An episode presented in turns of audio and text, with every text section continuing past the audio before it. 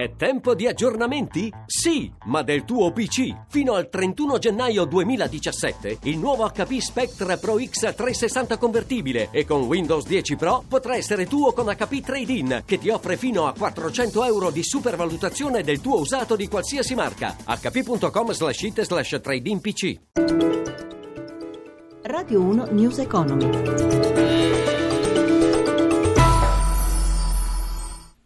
Buonasera da Stefano Marcucci, giornata incerta sui mercati, borse europee al momento in territorio positivo con l'esclusione di Londra, Wall Street debole in apertura nonostante il PIL americano sia stato rivisto al rialzo nel terzo trimestre a più 3,2%. Pesa il calo del petrolio a $45 al barile, piazza affari in rialzo grazie al recupero dei bancari, balzo di Monte dei Paschi che arriva a segnare più 17%, si raffredda anche lo spread a quota 176 punti base. Secondo l'agenzia Reuters, la Banca Centrale Europea sarebbe pronta ad intervenire per calmare i mercati nel caso ci fossero turbolenze dopo il referendum del 4 dicembre. In particolare l'intervento sarebbe a sostegno dei titoli di Stato italiano. Tra poco tutte le chiusure dei mercati europei con la redazione di Milano. Intanto, dopo le critiche al presidente dell'Eurogruppo Dijsselbloem alla flessibilità e il suo richiamo alle regole di bilancio, la Commissione europea risponde: rispettiamo il patto di stabilità ma teniamo anche conto dell'esigenza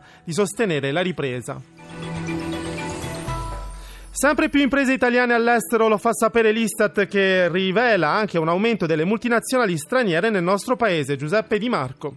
Le multinazionali italiane continuano a espandersi all'estero. Nel 2014 erano 22.388, 384 in più rispetto all'anno precedente. La crescita maggiore negli addetti è avvenuta in Brasile, seguito da Stati Uniti e Cina. I fattori determinanti nella scelta di operare all'estero, rivela l'Istat, sono la possibilità di accedere a nuovi mercati, lo sviluppo di nuovi prodotti e l'accesso a nuove competenze specializzate. Anche la presenza di multinazionali straniere in Italia è in crescita. Nel 2014 erano 13.569, 404 in più sull'anno precedente. Complessivamente sono pari a poco più della metà delle imprese italiane presenti oltre confine. Le multinazionali straniere hanno 1.200.000 addetti in Italia, il 7% del totale, e un fatturato pari a 524 miliardi di euro, il 6% in più sul 2013. Nel paragone con le grandi imprese italiane, quelle con più di 250 addetti, le multinazionali straniere sono più produttive, 69.000 euro per addetto contro i 57.000 per addetto delle nostre aziende. L'Assemblea Generale della CGIL ha eletto oggi la nuova segreteria nazionale, che passa a 9 componenti, 5 le new entry, tra cui 2 giovani. Sentiamo il segretario generale Susanna Camusso al microfono di Amalia Carosi. Di nuovo c'è un investimento su una presenza di giovani, l'integrazione tra un criterio che è sempre stato quello classico dell'esperienza con invece l'idea che bisogna provare a sperimentare anche persone più giovani e soprattutto rompere una dinamica che si era in qualche modo introdotta, che era quella della monogenerazionalità.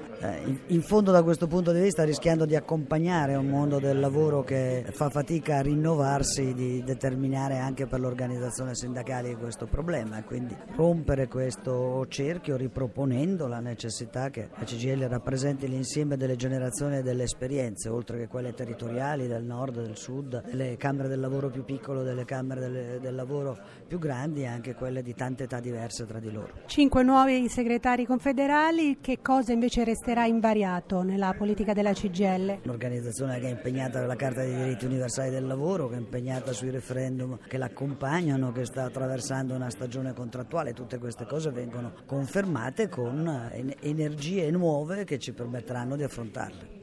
Adesso le chiusure dei mercati con Riccardo Venchiarutti da Milano. Riccardo. Chiusura sui massimi per Piazza Affari al termine di una giornata positiva. L'attenzione resta sempre puntata sull'esito del referendum di domenica, mentre lo spread è tornato a scendere a 178 punti base dopo essere salito ieri sopra quota 190. Il FTSE MIB è stato di gran lunga il miglior listino Europa, più 2,13% in chiusura, mentre Londra ha perso lo 0,40, Francoforte è salito allo 0,36%. Parigi più 0,91, oltreoceano Dow Jones e Nasdaq sono timidamente positivi.